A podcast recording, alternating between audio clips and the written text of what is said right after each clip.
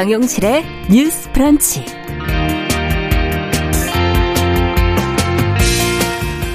안녕하십니까, 정영실입니다. 차별금지법 제정을 촉구하면서 국회 앞에서 이십 일 넘게 단식 중인 활동가들에게 후원과 동조 단식 등 연대 손길이 이어지고 있습니다. 아, 국회 사무처가 이들에게 대통령 취임식 전에 농성장을 철거해달라고 요청을 했다고 하는데요. 자, 어떤 상황인지 또 차별금지법 제정 관련해서 지금 국회의 움직임은 어떤지 좀 들여다보도록 하겠습니다. 네, 가습기 살균제 참사가 공론화된 지 올해로 십일 년이 됐지요. 진통 끝에 얼마 전 피해 보상을 위한 조정안이 나왔는데요. 이 참사 책임이 큰 기업들이 이를 수용하지 않았다고 합니다. 자, 어제는 가습기 살균제 피해자 중에 한 분이 십이 년간의 투병 끝에 세상을 떠났다는 보도도 아마 보셨을 텐데요. 자, 아직도 해결되지 않은 이 가습기 살균제 참사. 자, 환경단체의 시각으로 한번 되짚어보겠습니다. 오월 사일 수요일 정영실의 뉴스 브런치 문을 엽니다.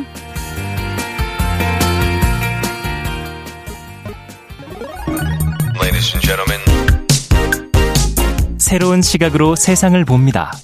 정영실의 뉴스 브런치 뉴스 픽. 네, 뉴스 브런치에서 청취자 여러분들을 위한 책 선물 준비했다는 것 계속 지금 매일 고지해드리고 있습니다. 여성이 가정, 사회, 가정, 회사, 사회, 국가 뭐 모든 곳에서 겪는 차별과 폭력을 인포그래픽으로 분석을 한 조지 시걸의 지금 여성이라는 책입니다. 어, 이 책을 받고 싶으신 분들은 간단한 사연과 함께 샵 구칠삼공으로 문자를 보내주시면 되는데요. 짧은 문자는 저희 오십 원, 긴 문자는 백 원의 정보 이용료가 부과되고 있습니다. 자, 오늘이 벌써 어, 벌써 신청 마지막 날이군요. 오늘 방송 끝나고 프로그램 게시판에 저희가 당첨자를 발표하도록 하겠습니다. 잊지 마시고 챙겨봐 주시기 바랍니다. 자, 첫 코너 뉴스픽으로 시작을 하죠. 자, 두 분 자리해 주셨어요. 전혜원 우석대 개공 교수님, 안녕하세요. 안녕하세요. 전혜원입니다. 네, 조은 변호사님, 안녕하세요. 네, 안녕하세요. 조은입니다. 자, 이제 첫 번째 뉴스는 이 법무부가 가사 소송에서 아동 권리를 강화하는 법 개정안을 지금 입법 예고했다고 하는데, 저희가 이제 아동 문제 또 저희가 관심 많기 때문에 이 내용을 좀 들여다봤으면 좋겠습니다. 조은 변호사님께서 좀 정리해 주시죠. 네, 법무부가 삼일 가사소송법 전부 개정안을 입법 예고했습니다. 이 가사소송법이라는 것은 이제 네. 가족관계와 관련된 소송을 어떻게 해야 하는 음. 건지 절차에 대해서 규정을 하고 있는 법인데요. 네. 이게 천구백구십일 년에 제정이 되었습니다. 예. 그러니까 지금으로부터 한 삼십 년 전. 좀 오래되긴 했네요. 네, 이제 예. 제정이 된 건데 예. 그동안에 대부분 내용이 개정이 되지 않고 있었습니다. 그러다 아. 보니까 삼십 년 전에 만들어진 법이 당연히 이제 지금도 물론 그렇지만 부모 중심으로 좀 설계가 그렇죠. 되어 있었습니다. 이것을 이제 자녀 중심으로 음. 바꾸자 하는 노력에서 이번에 가사소송법 전부 개정안이 나온 건데요. 네. 이제 법무부가 다음 달 십삼일까지 국민 의견 수렴을 거쳐서 최종 개정안을 마련해서 이제 국회에 제출을 하면 음. 국회에서 논의를 하고 의결을 해서 이제 공포가 된 다음에 아. 시행이 되는 겁니다. 네. 이 개정안 관련 내용을 조금 설명을 드릴 텐데요. 지금 일단 자녀와 관련해서 주요하게 변경되는 것이 한 세 가지 정도가 있습니다. 예. 첫 번째 같은 경우에는 이제 우리가 부모가 자녀에 대해서 학대를 하는 경우에 음. 친권 상실 청구를 할 수가 있는데요. 어. 이게 미성년 자녀가 내가 학대를 받았다. 그러니까 법원에다가 우리 부모의 친권을 박탈해달라라고 자녀가 직접 청구를 할 수가 없습니다. 예, 지금 현재 상황은. 네. 네. 이게 내가 청구를 하려면 나의 법정 대리인, 아. 특별 대리인을 선임을 해서 음. 법원에다가 그 사람이 미성년 자녀를 대리해서 청구를 해줘야 되는 건데 네. 이 특별 선임, 그러니까 특별 대리인이라는 게 보통 이제 부모는 안 되고요. 왜냐하면 부모는 이제 학대의 가해자니까 네, 그렇죠. 안 되고 그러면 이제 친족들. 친척들이 아. 이제 하게 됩니다. 근데 이제 실무에서는 친척들이 이제 특별 대리인으로 이제 선임되는 것을 고려해 본다면 사실 어른들과의 관계라든지 그렇죠. 여러 가지 사정들 때문에 형제 관계일 수도 있고 맞습니다. 네. 그렇기 때문에 잘 맞지 않으시려는 사례들이 음. 많아요. 그렇기 때문에 이제 법원에서 이제 어른들이 그렇게 여러 가지 음. 이해관계 때문에 이렇게 아이들에게 불이익을 주면 안 된다라는 차원에서 네. 미성년 자녀가 직접 부모를 상대로 친권 상실 청구를 할 수 있도록 하는 아. 안이 올라온 거고요. 네. 이제 두 번째는 이제 재판 과정에서 미성년 자녀의 절차적 권리를 조금 더 두텁게 보호를 음. 하도록 바뀌고 있습니다. 절차적 권리를. 네, 보통 이제 우리 법원이 이제 이혼을 하면 이제 친권자나 양육자를 정하잖아요. 그렇죠. 이럴 때 그 미성년자의 나이가 열세 세가 넘으면은 그 아이를 불러다가 의견을 청취해서 아. 이제 쉽게 말씀을 드리면 부모님이 이혼을 하시는데 너 어느 쪽으로 아빠랑 사는 게 더 좋은지 예. 엄마가 더 사는 게 좋은지 이런 것들을 아이의 의견을 듣고 법원에서 최종적으로 판단을 음. 하게 되는데 그때 아이의 의견을 물을 수 있는 나이가 열세 세 이상이었어요. 그렇군요. 그런데 이번에 개정안에서 나오는 거는 이제 그런 연령과 상관없이 아. 아이의 진술을 의무적으로 듣고 이제 최종적으로는 이제 법원이 판단하겠지만 음. 나이에 상관없이 아이의 의견을 들어서 아이의 의견이 정확하게 반영이 될 수 음. 있도록 한 것이고요. 이것도 중요하네요. 네, 네. 그리고 또 하나가 이제 아이의 경우에 이렇게 소송을 진행하는 과정에서 부모와 어떻게 대치되는 상황이라든지 아니면 부모의 쌍방에 있어서 아이가 혼란스러워하는 그렇죠. 경우들이 있는데 네. 그럴 때는 아이가 직접 신청하거나 법원이 직권으로 그 절차를 보조할 수 있는 절차 아. 보조인이라는 게 있는데 이 절차 보조인을 선임할 수 있도록 해두었습니다. 네. 절차 보조인 같은 경우에는 이제 음. 변호사나 뭐 심리학, 음. 교육학, 상담학 이런 쪽에 이제 전문가로서요 아. 미성년 자녀의 법정 진술이나 자료 제출에 이제 도움을 주는 사람을 말을 합니다. 그렇군요. 그리고 이제 마지막으로 양육비 관련해서도 조금 더 보도가 많이 나왔죠. 이 네, 부분은. 권리를 두텁게 네. 보호를 하기로 하고 있는데요. 이제 보통 우리가 양육비를 주지 않는 경우에 음. 이제 이행명령이라는 걸 법원에서 내립니다. 네.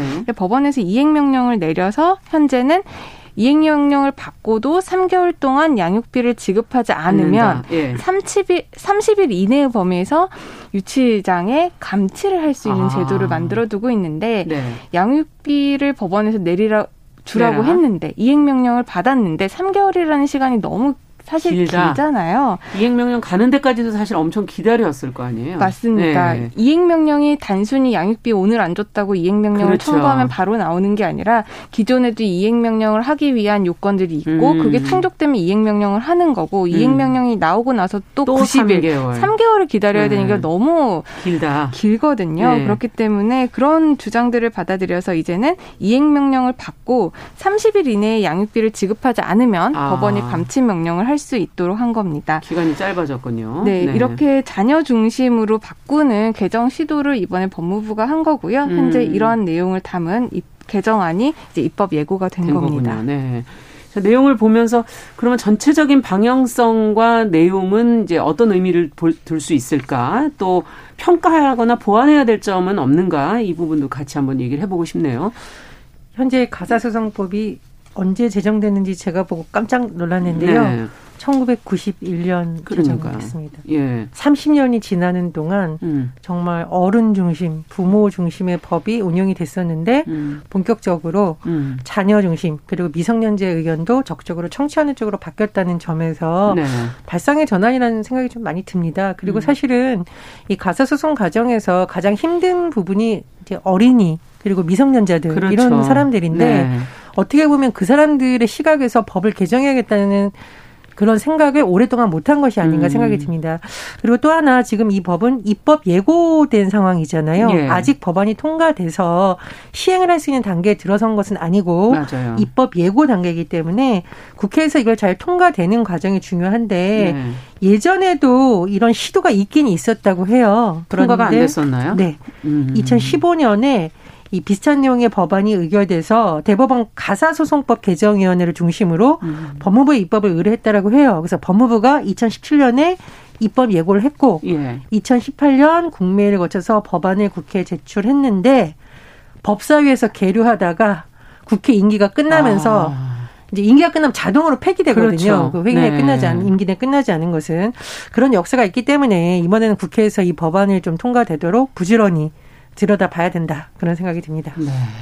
네, 저도 교수님 말씀에 적극 동의하는 음. 바가 이게 삼십 년 동안 어른 중심으로 진행이 되었던 법적 절차가 음. 이제는 사실 가사소송법에서 주인공이라고 할 수 있는 사람들은 부모도 부모겠지만 자녀의 권리에 대해서도 그렇죠. 미치는 영향이 상당하기 때문에 음. 자녀가 지금에서라도 소송에 있어서 절차적인 면에 있어서 주도적인 음. 주도적인 힘을 가지고 끌고 되겠네요. 나갈 수 있는 법을 만들었다라는 의미에서는 굉장히 큰 의의가 있다라고 음. 생각을 하고요. 특히 이번에 자녀가 직접 부모에 대해서 친권 상실 청구를 할 수 있게 되었다라는 음. 점이 저는 굉장히 의미가 있다라고 보는데 네. 제가 이제 예전에 이제 지자체와 음. 이제 사례 사례회의 같은 거를 했었습니다. 이제 복지 예. 업무 관련해서 사례회의를 하면 음. 사실상 이제 음. 어, 어려운 가정에서 학대를 당하는 아이들이 있는데 그렇군요. 그러면 이제 지자체에서는 그 학대를 하고 있는 가해자와 학대 피해자인 자녀를 이제 음. 분리를 하려고 많은 시도를 합니다. 음. 근데 아까도 말씀드렸지만 학대 가해자인 친 부모의 친권을 상실시키기 위해서는 아. 미성년 장녀가 직접 할 수가 없어요. 지금은. 그렇죠. 네. 그렇기 때문에 특별 대리인을 선임을 해야 되는데 음. 친척들도 만약에 알 수가 없다. 수소문해도 음.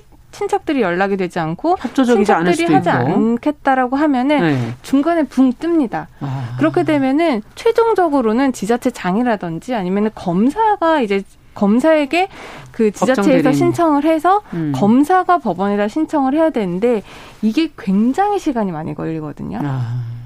그리고 이제 미성년 자녀가 그럼 변호사님이 도와주면 되잖아요. 그러니까요. 라고 말씀하실 수가 있는데 미성년자가 법정 대리인으로 변호사를 선임하기 위해서는 또 법정 대리, 범, 법률 대리인인 부모의 동의가 필요한 거예요. 왜냐하면 그렇군요. 이것도 위임 계약이기 때문에. 음, 음. 그렇기 때문에 여기에서부터 막히는 그 절차를 지금 이 개정안이 해결을 해주고 그러네요. 있는 겁니다. 그렇기 음. 때문에 아이들의 인권에 정말 바람직한 방향으로 흘러가는 개정안이다라고 생각을 해서. 걸림돌을 제거해 주는 거군요. 네, 네. 매우 반가운 법률이고요. 음. 근데 제가 하나가 문제가 되는 거는 음.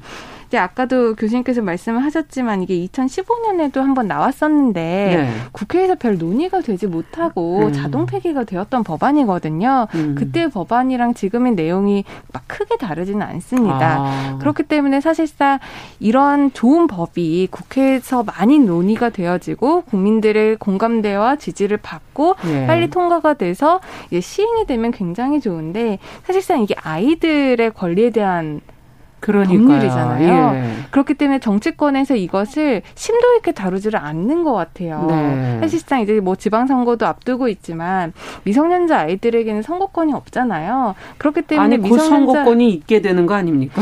그래도 이제 실질적으로 예. 이제 가시적인 그렇죠. 뭔가가 없기 때문에 이 부분에 대해서 조금 차일피일 논의를 좀 미루고 있는 것 같은데 예. 이번에 입법 예고를 한 만큼 국회에서도 좀 이 부분에 대해서 적극적으로 논의를 해서 아이들의 권리 보호에 앞장서 주셨습니다. 국민들이 사실 아셔야 될 게 이런 입법 예고되는 것 중에 정말 국민의 권리와 관련된 것들이 있는지를 잘 챙겨보시고 그걸 정말 국회의원들이 하시는지 안 하시는지를 지켜봐야 되는 거 아닌가 이런 생각도 드네요. 예, 정말 정원 아나운서님 말씀에 적극 공감을 하고요. 제가 이제 언론에 보도된 사례를 봤는데 예. 여고생이에요. 근데 청와대 국민청원까지 올린 사연을 보면 중학생 때 외할아버지에게 성폭행을 당했다고 아. 합니다. 그래서 부모의 학대도 있고 해서 그거를 신고를 했어요. 음. 교사가 이걸 알아채고 경찰에 신고했는데 부모가 할아버지 너 왜 신고했어? 따지고 그리고 부모한테도 또 폭행을 당한 겁니다. 음. 그럼 이제 더 이상 사실 부모와 할아버지는 같이 살면 안 되고. 그렇죠. 분리되어야 되죠. 그렇죠. 우리가 가족이라는 이유로 네. 묶여있으면 안 됩니다. 그런데도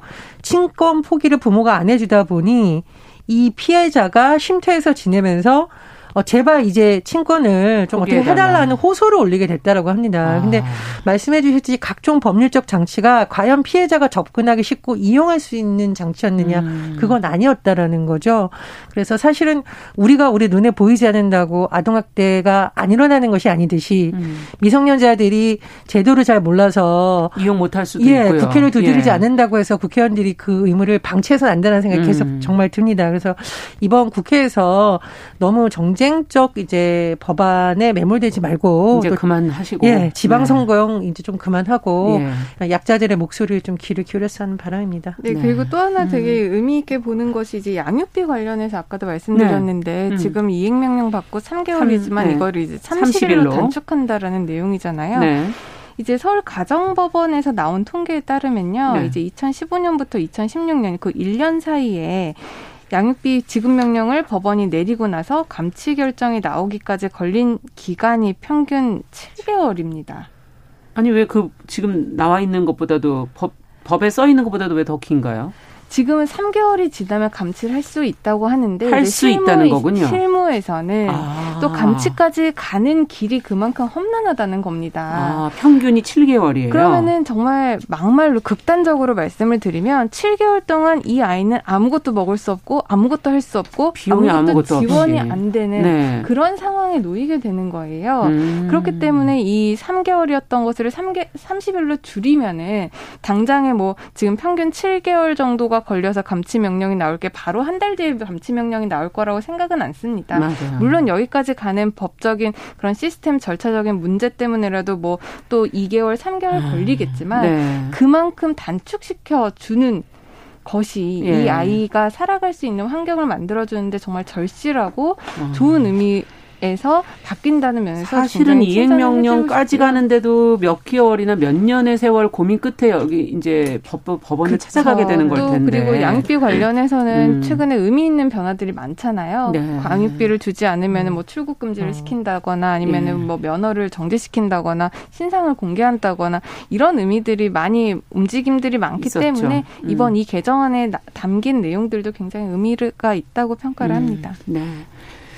자, 이 뭐 어, 법에 관한 내용을 저희가 조금 더 하나 더 오늘 좀 살펴볼까요? 국회가 앞으로 정말 해야 할 일이 많구나 하는 걸 느끼게 되는 오늘 어, 아이템들을 저희가 좀 골라봤는데 두 번째 뉴스는 지금 인권활동가들이 국회 앞에서 차별금지법 제정을 촉구하는 단식을 하고 있다는 것을 저희가 방송을 몇 번 해드렸습니다. 어, 벌써 날짜가 어느덧 이십 일이 훌쩍 넘었습니다. 이들의 지금 건강도 굉장히 뭐 힘든 그런 상황이 아닐까 하는 예상이 되는데 어, 지금 국회 사무처가 이들에게 이제 대통령 취임식이 이제 다가오고 있지 않습니까? 취임식 전에 농성장을 좀 철거해달라는 요청을 했다고 해요. 어, 어떤 상황인지 현재 상황을 조금 저희가 좀 들여다보죠. 정 교수님께서 좀 정리해 주시죠. 예, 차별금지법 또는 우리가 평등법이라고도 부르는데요. 성별, 장애 유무, 성적 지향, 학력 등을 이유로 한 모든 차별을 금지한다는 내용이고요. 이천칠 년 처음 발의되었습니다. 예, 말을 하기도 화가 나세요? 화가 납니다. 왜냐하면 우리 프로그램에서 다뤘고요. 이게 예. 지금 매번 국회가 열릴 때마다 또 발의가 예. 되기도 했습니다. 그런데 음. 문제는 뭐냐. 계속 사회적 합의를 더 해야 된다. 논의를 들으면서 네. 미뤄 미뤄 미뤄지다 보니 수십 년이 흐른 것이고요. 음. 이런 가운데 지난 사월 십사일부터 국회 앞에서 두 명의 시민단체 활동가들이 단식 농성을 진행하면서 예. 차별금지법을 제정해야 된다. 더 이상 늦어 지면 안 된다라고 목소리를 내고 있고요. 음. 사월 이십팔일 연예인 하리수 씨가 국회를 찾은 것이 또 뉴스를 많이 보셨을 그랬습니다. 겁니다. 기사 많이 하리수 나왔죠. 씨가 네. 차별금지법 제정을 위한 비상 시국선언 기자회견에 참석을 해서 음. 지지 발언을 한 건데요. 어, 사람들은 이 법이 제가 말씀드렸듯이 갑자기 나온 거라고 오해하시는 분도 있지만 굉장히 오랜 기간 동안 논의가 되었던 부분입니다. 네. 그리고 지금 또 하나의 소식을 전해드리면 단식 농성하고 있다는 소식 전해드렸잖아요. 예. 국회 앞에서 하고 있는데 예. 오는 오월 십일 대통령 취임식이 국회에서 열리니까 음. 국회 사무처에서 차별금지법 제정 연대에 어, 농성장을 자진 철거해달라는 요청을 했다라고 합니다. 예. 그런데 이 차별금지법 제정을 계속 요구하는 활동가들 입장에서는 국회 앞에서 이것이 정당한 권리이고 음. 그것을 대통령 취임식이라는 이유로 철거해야 된다라는 것 자체는 차별의 현실을 지우는 것이냐라고 반발하고 있고요. 또 기자회견에 권지웅 민주당 비대위원이 참석을 했어요. 네. 그래서 국회는 그냥 공터가 아니다. 시민의 요구가 쌓인 곳이라고 하면서 비판적 의견을 내기도 했습니다. 음.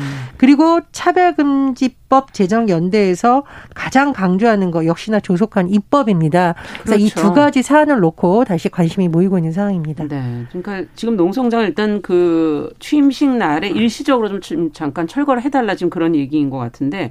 이 부분과 또 하나는 철거도 문제지만 그러면 본질적인 차별금지법 제정은 어떻게 되는 것인가 하는 부분을 안 짚고 넘어갈 수가 없어요. 어, 그동안 적극적인 태도를 보여왔던 국회의원들이나 어, 당에서 이걸 어떻게 지금 하려고 하는 것인지 계속 이렇게 미룰 것인지 이 부분도 좀 짚어봐야 되겠습니다. 두, 두 분께서 좀 얘기를 해 주시죠. 일단 철거 관련해서 말씀을 좀 네. 드리면요. 이게... 대통령 취임식이 진행되는 공간이 네. 이제 대통령 경호법에 의해서 특별 경호 구역으로 지정이 될 수가 있습니다. 네. 이제 경호처장과 관계부서의 장들이 이제 협의를 해서 지정을 하는 것이고요. 네. 이렇게 특별 경호 구역으로 지정이 되면 음. 그 구역 안에서는 일시적으로 집회나 시위가 금지될 수도 있습니다. 아. 근데 그런 법이 따라 있는데 이건 이제 정하는 부분이거든요. 네.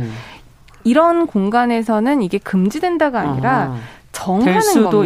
있다. 정하는 거라면은 네. 이게 연, 어느 정도 재량이 있다라는 음. 것인데요. 사실 제가 생각했을 때는 이제 집회나 시위가 예. 이제 폭력적이지 않다면 음. 언, 정말 국민의 표현의 자유. 측면에서는 저는 최대한으로 보장이 되어야 된다라고 음. 생각을 합니다. 음. 그렇기 때문에 법률적으로 그것을 정할 수 있고 음. 정하게 돼서 집회 시위가 금지된다고 하더라도 최소한의 범위 내에서는 음. 그리고 폭력이 자행되지 않는 그 범위 내에서는 음. 집회나 시위가 최대한으로 보장이 되어야 될 것 같고요. 네.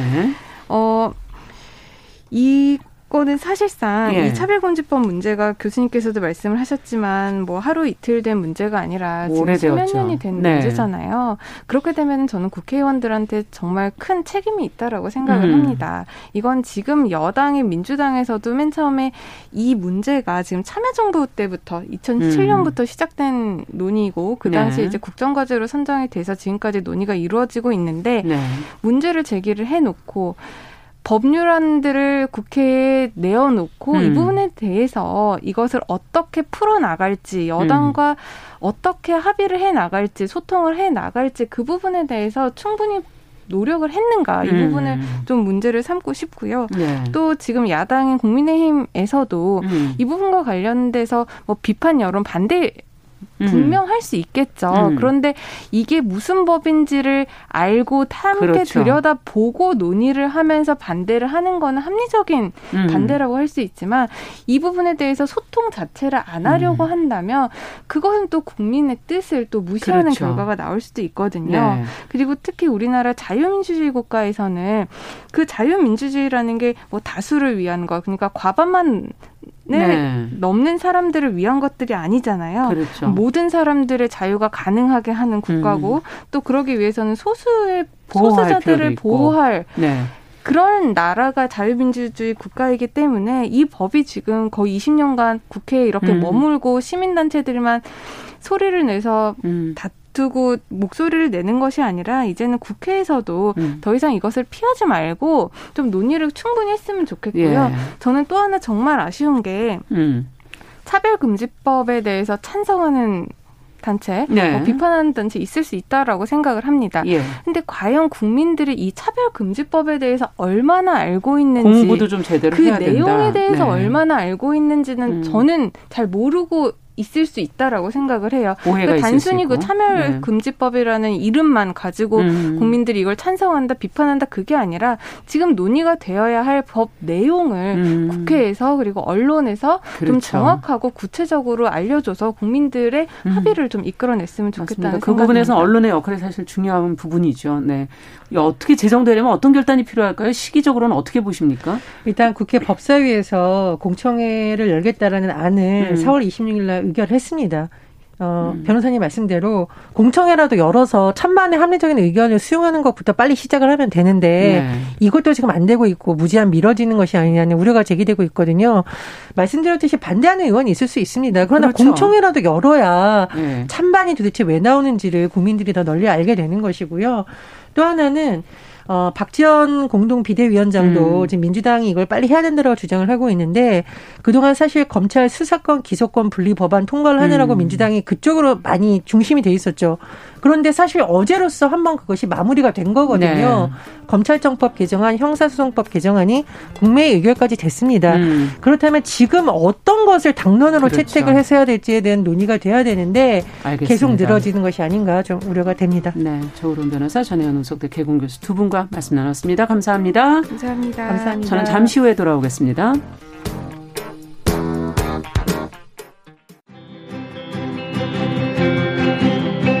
누군가는 아깝다고 생각할 우리 사회의 다양한 비용들과 푼돈들, 음. 삶의 전선에서 음. 최선을 다하고 살아가는 우리의 모습도 제 몫에 맞는 평가와 그에 합당한 시선이 좀 필요한 시점이 아닌가 하는 생각을 해충이다, 이충이다 이거는 네. 순전히 사람의 아. 그 잣대로 이야기를 하는 거예요. 음. 곤충이 우리 사람보다 몇 억 년 먼저 지구에 나왔거든요. 호모 사피엔스의 선배다 이렇게 얘기를 해요. 남성의 입장에서 여성의 입장을 이해하는 사람인 거죠. 그래서 사실 이 역지사지의 태도가 한국 사회로 지금 필요한 것이 아닌가 그런 생각이 들고요. 세상을 보는 따뜻한 시선 정용실의 뉴스 브런치.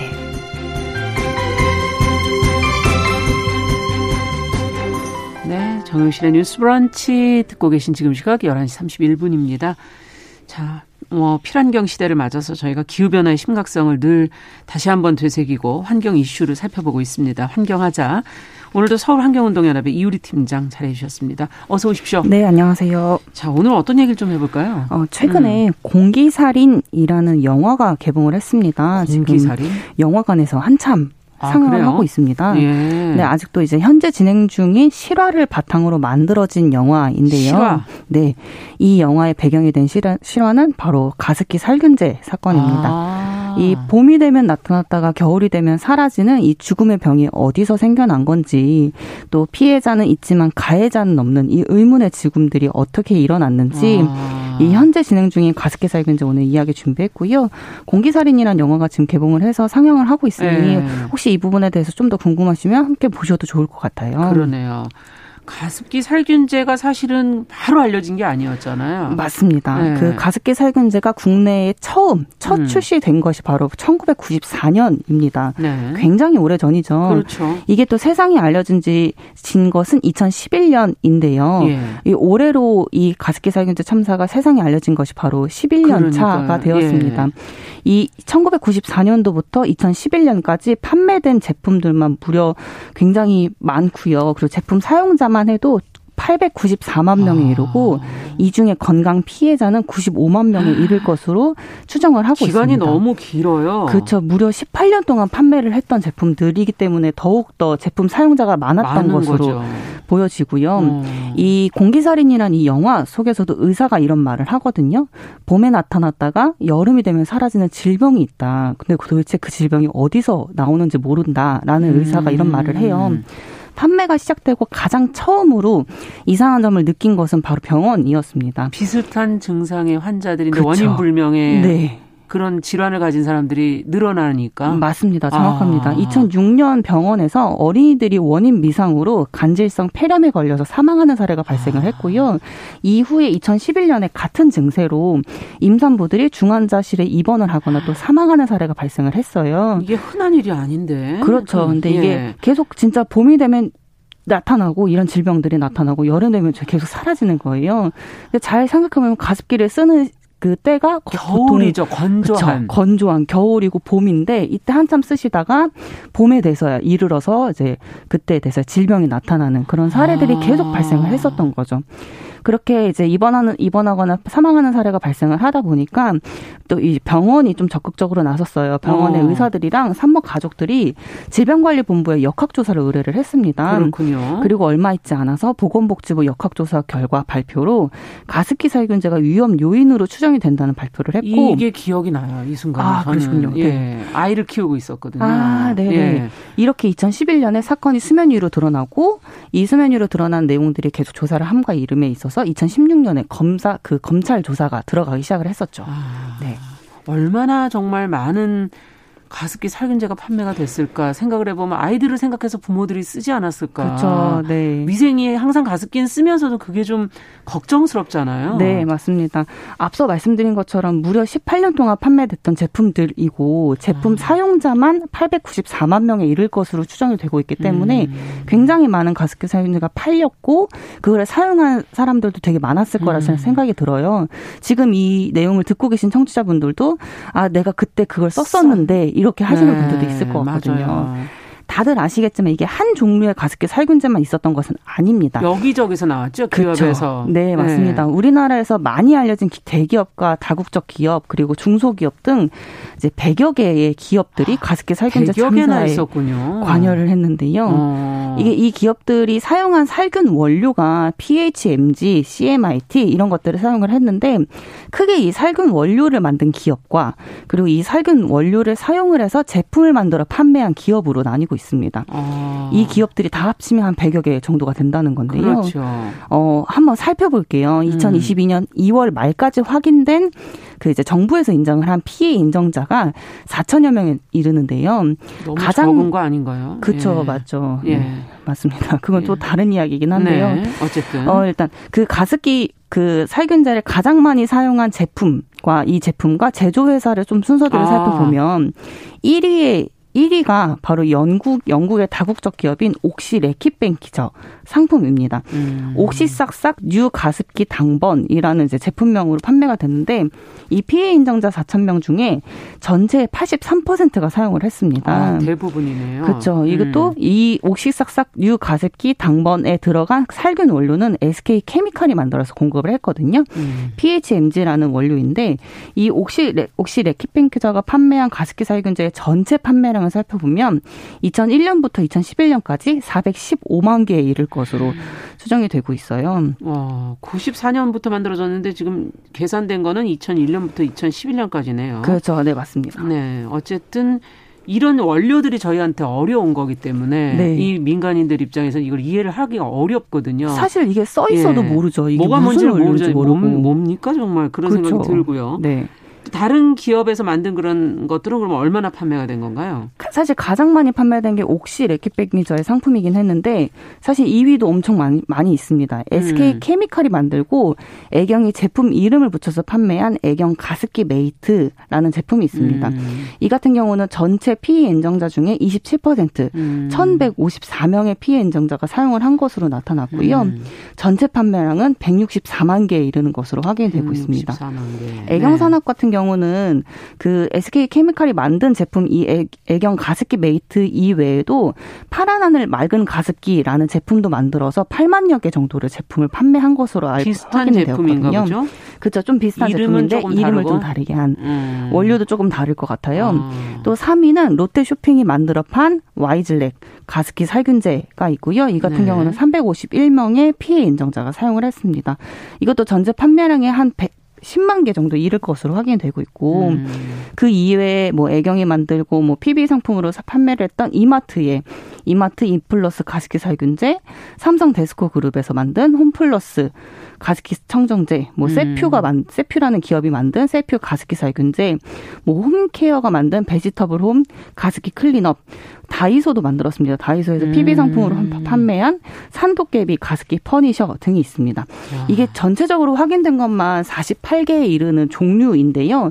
이 중에 판매량이 확인된 것만 스물네 개입니다. 반 정도 되네요. 그렇죠. 네, 반 정도 되는데 이 반, 반 정도 되는 판매량이 구백구십팔만 개에 이르는 것으로 확인되고 있거든요. 아, 그러니까 천만 개 거의 천만 개 그렇죠, 넘는 천만 거예요. 개예요. 근데 이게 확인된 것만 그러니까 이 정도니까 그거 훨씬 넘는 거죠. 네, 훨씬 넘게 판매된 것으로 보이고 근데 있습니다. 근데 이름 자체가 지금 이게 살균이라는 그런 어, 심한 이름보다는 뭐 메이트, 그렇죠. 맑은 파른 하늘, 뭐 맑은 뭐 이런 식으로 써 있기 때문에 왠지 써도 아까 무슨 뭐 베지터블 홈 뭐 네. 이런 이거 가까이에서 왠지 그냥 천연 그쵸. 원료로 되어 있는 같은 그런 느낌이 드네요. 맞습니다. 네. 이게 그러니까 더욱더 막 이제 되게 안심하고 쓰셨을, 쓰셨을 거예요. 것 같아요. 예. 근데 이게 더 굉장히 큰 문제를 불러 일으켰던 내용들이었습니다. 네. 그러면 이렇게 해서 기업이 책임을 지고 지금 피해 보상 대책을 서로 좀 어, 같이 해야 되는 거 아닌가, 이 문제를 그렇게 처리해야 되는 거 아닌가 하는 생각이 드는데. 그렇죠. 이게 작년에 가습기 살균제 참사 십 주년을 맞이해서 가동이 되었던 가습기 살균제 피해 해결을 위한 조정위원회에서 네. 올해 삼월에 아홉 개 주요 가해 기업과 칠천여 명의 신고 피해자들을 대상으로 일괄 타결 조정안을 내놓았거든요. 예. 부족한 조정, 조정안입니다. 사실 피해자들이 이거를 이제 어. 만족스럽진, 네, 네, 받아들이긴 어려운 내용이긴 하지만 그래도 최소한의 피해라도 인정을 받은 조정안이었는데요. 음. 이게 십일 년 만에 나온 결정이기도 하고, 음. 근데 이 결정을 어, 옥시와 애경이 동의하지 않아서 이 조정안마저도 무산이 될 위기에 처해 있습니다. 음. 근데 이게 옥시와 애경이 계속 무책임한 태도로 피해자들과 국민들의 분노가 이제 또 들끓게 만들고 있는데요. 음. 그래서 지금 이제 피해자들이랑 국민들이 옥시 불매 그리고 애경 불매 운동도 퍼지고. 있는 상황이고요. 음. 앞서 말씀드렸던 것처럼 전체 천만 개가 천만 개가 넘는 가습기 살균제 판매량 중에 일 위가 옥시고 음. 이 위가 애경이거든요. 음. 네, 책임을 져야 할 이 기업이 이렇게 문제를 계속 회피하고 있다는 것이 굉장히 큰 문제라고 보여집니다. 네. 참 이게 어떻게 해야 될까요, 정말? 그러니까요. 근데 음. 어제 또 마음 아픈 소식을 좀 들었는데요. 옥시싹싹 이 뉴 가습기 살균제, 뉴 가습기 당번 이 음. 제품을 사용한 피해자분이 투병 십이 년 끝에 결국 숨을 거두셨거든요. 음, 보도가 나왔어요. 네, 맞습니다. 두 번이나 폐 이식 수술을 받았지만 끝내 이 살균제 후유증으로 돌아가셨어요. 가습기 살균제 찬사로 인해 가지고 다친 몸은 다시 돌아오지 않고 평생의 후유증을 음. 안고 살아야 하는데 이 고통 속에 살고 계신 가습기 살균제 피해자들을 외면하고 있는 이 가해 기업들의 무책임함에 함께 지적해 주시고 또 책임을 묻는 행동에 음. 좀 함께 해 주셨으면 좋겠다는 바람입니다. 음. 네. 여전히 해결되지 않고 있는 이 가습기 살균제 참사 문제 저희가 좀 들여다봤습니다. 서울환경운동연합의 이유리 팀장과 살펴봤습니다. 말씀 잘 들었습니다. 네, 감사합니다.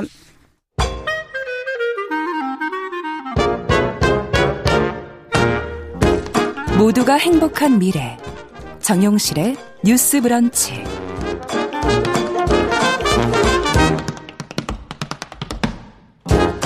네, 정영실의 뉴스 브런치 듣고 계신 지금 시각 열한 시 사십이 분 향해 가고 있습니다.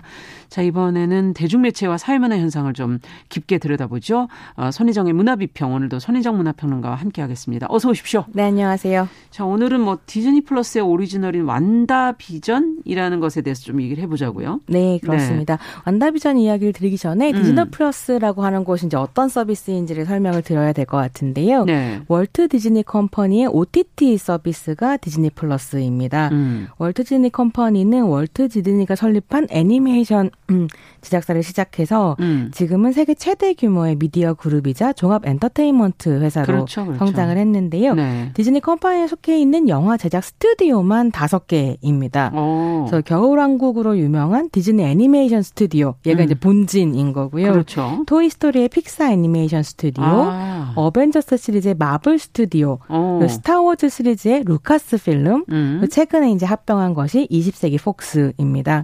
폭스 같은 경우에는 이제, 이제 아바타 시리즈를 또 개봉 준비를 하고 있고요. 음. 엄청나게 거대한 공룡 같은 미디어 그룹이라고 할 수 있습니다. 그러네요. 디즈, 디즈니 플러스에 들어가 보시면 각각에서 만드는 콘텐츠들 하고요. 디플 오리지널 시리즈를 제공을 음. 하고 있는데 더 놀라운 건 여기에다가 디즈니 컴퍼니가 스포츠 채널인 이에스피엔하고 미국에서 제일 큰 채널이죠. 네, 네. 내셔널 지오그래픽을 가지고 있어요. 아, 그래요? 그래서 내셔널, 내셔널 지오그래픽은 또 가장 환경이나 뭐 자연에 네. 관한 최고의 또 다큐멘터리로 다큐멘터리. 유명하잖아요. 음. 예. 그래서 그 내셔널 지오그래픽의 다큐멘터리들도 디즈니 플러스에서 만나보실 수 그렇군요. 있습니다. 어마어마한 콘텐츠들을 가지고 있군요. 네. 네. 이 중에서 좀 볼만한 콘텐츠는 어떤 것들이 있나요? 사실 디플 콘텐츠 추천은 따로 시간을 한번 마련해야 할 음. 정도인데요. 오늘 내용과 관련해서는 두 편 정도를 언급할 수 있을 것 같아요. 네. 예, 디즈니 플러스가 이천십구 년에 오티티 시장에 뛰어들었거든요. 예. 디즈니가 앞에서 말씀드린 것처럼 그야말로 저작권 괴물인데 네. 오티티 서비스를 시작하면서 다른 오티티들에 있는 디즈니 컴퍼니 작품들을 싹 걷어들여서 아. 디플로 옮겼어요. 걷었군요. 저작권을 네. 갖고 있으니까. 네. 그래서 이제 거기서 서비스를 하고 근데 음. 그것만으로도 충분하지 않잖아요. 어차피 개봉했었던 작품들이니까요. 네. 그래서 더 이제 매력을 더하기 위해서 디플 오리지널 시리즈를 함께 내놓게 되는 건데요. 아. 디플에서만 볼 수 있는 작품들을 만드는 거죠. 제작하는군요. 네. 그래서 네. 이천십구 년에 디플을 화제의 중심으로 끌어올렸던 음. 오직 디플에서만 볼 수 있는 시리즈가 음. 마블 스튜디오의 완다비전 하고요. 음. 루카스 필름의 만달로리안이라는 이제 드라마였습니다. 음. 그래서 넷플릭스 최근 주가가 하락했잖아요. 네, 뭐 삼십 퍼센트가 빠졌다. 음. 최, 계속 성장하다가 올해 일 분기에 처음으로 구독자 수가 줄거든요. 맞아요. 뭐 디즈니 플러스뿐만이 아니라 다양한 오티티 서비스들이 음. 완전 가축을 벌이고 있는 상황에서 그렇군요. 이런 드라마들이 디플의 이제 고유성을 만들어주고 음. 있는 거죠. 음. 근데 뭐 오늘은 완다비전 에 대해서 좀 더 자세히 이야기를 드리도록 이제, 하겠습니다. 네, 완다비전 얘기로 들어가 보죠. 네, 네, 이 완다비전이 이천십구 년에 미국에 처음 공개가 되었고 한국 같은 경우에는 이천이십일 년에 디즈니 플러스가 론칭하면서 이제 공개됐습니다. 맞아요. 그래서 많은 팬들이 마블 팬들이 음. 디즈니 플러스를 기다리고 있었던 게 완다비전 음. 때문이기도 아, 했었거든요. 디플의 간판 드라마라는 평가를 받는데요. 어. 드라마의 주인공은 어벤져스 시리즈의 히어로인 완다와 비전 두 존재이고요. 예. 완다 같은 경우는 엑스맨 시리즈에 등장하는 뮤턴트, 아. 돌연변이이고 예. 비전은 최상의 에이아이 로봇과 우주적 힘이 담긴 마인드스톤이 결합해서 탄생한 인공생명체입니다. 음. 둘이 굉장히 서로 사랑하는 연인 사이인데 이제 이 완다비전 같은 경우에는 둘이 결혼을 해서 웨스트뷰라는 교회의 작 작은 마을에 정착하면서 음. 벌어지는 이제 어떤 이야기들을 따라가고 있습니다. 네. 처음 보시는 분들은 좀 형식이 독특하다 그렇게들 얘기하신다는데. 예, 영화 예. 딱 드라마를 플레이를 하면 예. 흑백으로 시작을 해요. 마치 옛날 거 보듯이. 예, 옛날 작품을 예. 보듯이 천구백오십 년대를 배경으로 음. 미국 시트콤 형식을 띄고 있거든요. 오. 그래서 저도 이제 아무 정보 없이 이걸 보통 예. 보는 편이라 정보를 다 차단한 다음에 이제 플레이를 했는데 처음 보면서는 아 완다비전은 시트콤인가? 이런 생각을 아. 하면서 보기 시작을 합니다. 근데 작품을 보면 이게 총 구 회짜리 드라마인데 네. 점점 점점 시트콤이 아니라 형식이 이제 변해가기 시작을 하는데요. 그러기가 참 이해하기도 좀 힘들 것 같고 특이한 형식이네요. 네, 굉장히 네. 재미있는 형식을 따라가고 있습니다. 그래서 완다비전을 음. 소개하는 방송 같은 걸 들어보면 소개하시는 분들 도대체 이걸 어떻게 설명해야 될지를 그러네요. 어려워하시더라고요. 음. 근데 일 화 같은 경우는 어떤 식이냐면 천구백오십 년대 미국 시트콤이 음. 관객들이 이제 객석에 앉아 있으면 맞아, 맞아. 무대에서 사람들이 연기를 하고 막 웃고 박수치고 이런 게 들리잖아요. 그런 식의 이제 형식으로 시작을 아. 해요. 근데 일 화 같은 경우는 어떤 내용이냐면 이게 이제 완다 같은 경우에는 어벤져스 중에서도 가장 변이. 파워풀한 히어로거든요. 아. 돌연변이면서 최상급에 있는 히어로이고 음. 그다음에 비전 같은 경우도 보통의 초인의 능력을 훌쩍 뛰어넘는 우주적 파워를 가진 인조인간이에요. 근데 일 화는 이 비범한 사람들이 평범한 이제 미국 교회에 살고 있는 일반인들 음. 사이에 섞여 살면서 평범한 사람 부부인 것처럼 행동하는 아. 하려고 노력하는 이런 것들을 이제 보는 재미가 좀 있는 거죠. 예. 사람들이 막 깔깔깔깔 웃으면서 이 아이가 진행이 되게 됩니다. 근데 일 화가 끝나고 이 화가 딱 시작이 되면 배경이 천구백육십 년대로 바뀌어요. 음. 드라마 안에서 시간은 하루밖에 안 지났는데 시대는 시대는 육십 년대가 되는 거죠. 어. 삼 화가 되면 화면이 컬러로 바뀌면서 천구백칠십 년대 배경의 시트콤이 신기하네요. 됩니다. 네. 네. 그리고 이제 삼 화쯤 가게 되면 드라마 중간중간에 이게 시트콤이니까 로맨틱 코미디 같은 네. 형식이었지만 중간중간 이해할 수 없는 장면과 표정, 음악 같은 것들이 나오면서 약간 공포스러운 분위기가 이제 만들어지기 어. 시작하죠. 뭔가가 숨어 있나요? 이야기 속에? 네. 비밀이 이렇게 숨어 있는데요. 이 완다비전이라는 드라마 자체는 미국 대중문화사의 길이 남을 시트콤 명작들을 패러디하면서 아. 하나하나 이제 진행이 되고요. 음. 마지막 화 정도에 가게 되면 이천 년대 시트콤이 패러디가 됩니다. 야. 적어도 십이 편 이상을 참조하고 있다고 하는데 네. 뭐 아내는 요술쟁이, 풀하우스, 모던 패밀리, 오피스 이런 작품들이 이제 나타나고 있습니다. 네. 어떻게 되는 건가요? 이게 이제 삼 화부터 평화로운 웨스트뷰에 뭔가 이제 비밀이 있다라고 음. 하는 게 조금씩 드러나기 시작하는데 그 균열이 삼 화 마지막에 가면 이제 본격적 이 되거든요. 아. 그러면서 이제 시청자들은 아 지금 우리가 보고 있는 세계가 그냥 펼쳐지는 세계가 아니라 뭔가 비밀이 숨겨져 있구나라는 그렇죠. 걸 감지하게 되고 네. 이게 완다가 또 어마어마한 마법사이기 때문에 아. 뭔가 완다의 마법과 관련 있는 세계가 아닐까라는 이제 질문들을 던지기 시작할 수 있습니다. 네. 좀 더 구체적으로 들어가 보죠. 그럼 그 네. 세계로. 이게 어떻게 된 건가라고 음. 하면 완다 같은 경우는 그 마블 세계관 안에서 어벤져스 세계관 안에서 불안과 박탈, 소외를 키워 소외를 이제 키워드로 하는 히어로예요. 음. 그래서 기본적으로 선한 인물인데 뭔가 폭주하게 되면 어디로 튈지 모르는 음. 안티히어로이기도 합니다. 그러네요. 감정을 가지고 있는 예, 게. 감정이 이제 막 폭주를 음. 하게 되는 상황들이 펼쳐지게 되는데 이 드라마 완다비전 같은 경우에는 엠씨유 그 시간대 라인으로 보자면 인피니티 워 이후의 어떤 이야기거든요.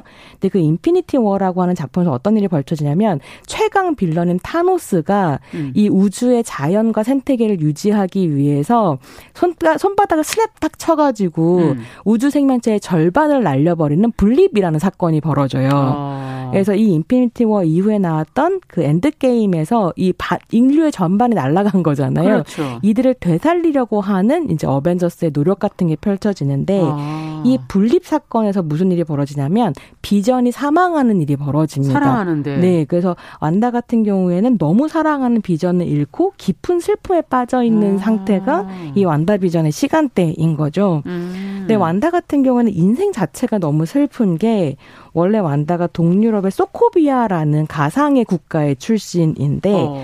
어려서 테러로 부모를 잃고 오빠 둘이 살아남았는데 또 무슨 비밀단체의 실험 대상이 되어서 뮤턴트가 음. 됐고 오빠랑 둘 다 초능력을 가진 뮤턴트였다가 오빠도 죽습니다. 아니 사랑하는 사람들 거의 다 잃었네요. 네, 그래서 모든 가족을 잃고 혼자 슬퍼할 때 음. 그를 위로해 줬었던 게 비전이었는데, 근데 비전이 지금 비전마저 죽은... 잃고 일어난 예. 거. 그래서 이제 이 드라마 시작에는 어떻게 되는 거였냐면 완다가 비전과 함께 은퇴하면 아. 이렇게 교회 지역에서 이층 집 짓고 행복한 가정을 평범하게. 꾸리자라고 하면서 땅을 하나 사놨는데 음. 비전 없이 홀로 그 땅에 돌아가서 비전을 애도하다가 음. 폭주하게 되는. 거죠.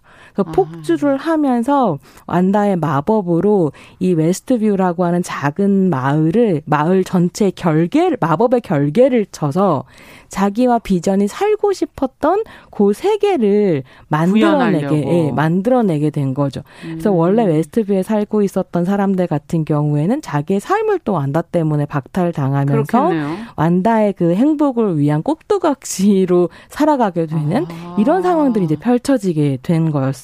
지금 얘기를 들어보면 이게 전혀 시트콤으로 갈 이야기가 아닌 것 같은데 네. 어떻게 처음에 왜 시트콤 왜 시트콤이었을까라고 네. 하면 이게 또 너무 슬픈데 드라마 이제 보시다 보면 음. 소코비아에서 가족을 잃기 직전에 완다가 하고 있었던 게 뭐였냐면 그 사인 네, 네 명의 가족이 엄마 아빠 오빠 나 모여가지고 영어를 배우기 위해서 밤마다 이제 미국 시트콤을 봤었는데 음. 시트콤을 보고 있던 중에 부모님을 이제 잃게 되는 거죠. 음. 그래서 그 네 식구가 모여서 하하호호 하면서 보던 고 즐거웠던 어떤 가족의 순간들을 음. 구현한 게 미국 시트콤. 이기도 했었던 아. 거고요. 그래서 이제 시트콤 속에 정상 가족으로 산다는 건 완다에게는 향수이기도 하고 욕망이기도 한 아. 셈입니다. 그래서 이제 사와 이후에 아 이게 완다가 만든 세계구나라고 하는 걸 이제 팬들이 알게, 알게 되면서 어, 완다 팬들은 너무너무 이제 가슴 슬퍼지네요. 아파하는 거죠.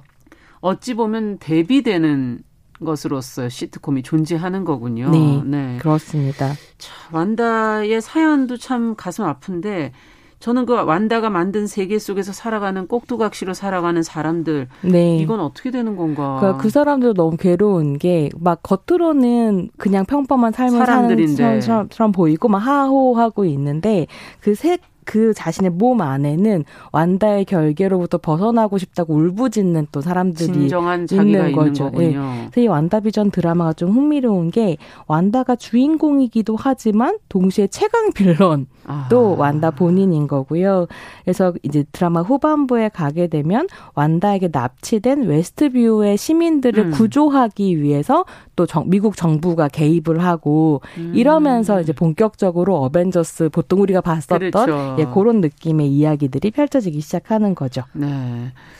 야, 이렇게 복잡해지네요, 정말. 네. 네, 이야기가. 그렇습니다. 이게 좀 흥미로운 게, 그렇게 이제 미국의 정부가 개입해서 완다 네가 나쁜 사람이야 음. 라고 이야기를 하면서, 사실은 완다도 자기가 지금 어떤 상황인지 전혀 모르거든요. 그 드라마가 시작했을 때 완다조차 자기 자신도 자기가 만든 세계에 갇혀 있다는 걸 모릅니다. 음. 그리고 막 행복하게 살면서 비전과의 음. 사이에서 쌍둥이도 낳고 막 이러거든요. 음. 그러니까 자신이 꿈꿨던 진짜 가족을 딱 만들게 되는데, 소위 이제 정상 가족이라고 하는 삶을 가지게 되는데 음. 어, 이게 내가 어, 만들어낸 세계고 나의 환타지라는 걸 깨닫게 되고 아. 그러면서 내가 살고 싶었던 이 환타지를 구현하기 위해서 타인의 희생을 발판으로 삼은 거잖아요. 이게 근데 얘기가 가다 보니까 우리가 꿈꾸는, 지금 정상 가족을 꿈꾸는 게 얼마나 힘든 일인가 네. 이런 생각도 들고. 그렇죠. 세계 전쟁과 폭력과 그러네요. 이런 것 때문에 정상 가족이 불가능할 뿐만 아니라 음. 그 정상 가족이라는 환타지도 다른 사람, 그러니까 정상 가족으로 살지 않은 사람들을 배제하면서 만들어낸 어떤 아. 것이기도 한 거잖아요. 그렇죠. 그래서 너무 놀라운 건, 완다가 자기가 너무 꿈꿨고 욕망했고 살고 싶었던 삶이지만 음. 이게 다른 사람들의 불행을 연료로 한다는 그러네요. 걸 깨닫고 이제 결과적으로는 자기의 그 환타지를 포기하게 돼요. 아. 그래서 비전과 비전이랑 쌍둥이는 완다가 만들어낸 어떤 존재들이기 그렇군요. 때문에 완다의 결계가 깨지고 나면 사라지는 존재들이거든요. 아. 근데 다른 마을, 마을 사람들을 구하려면 자기의 결계를 풀어야 되는 거죠. 그렇죠. 이들은 사라지네요. 정말 네. 갖고 싶은 사람들이 사라지게 되네요. 그래서 이제 완다 예. 같은 경우에는 그 타인을 위해서 자기의 욕망을 희생하고 음. 결국 비전과 쌍둥이를 다시 잃게 됩니다.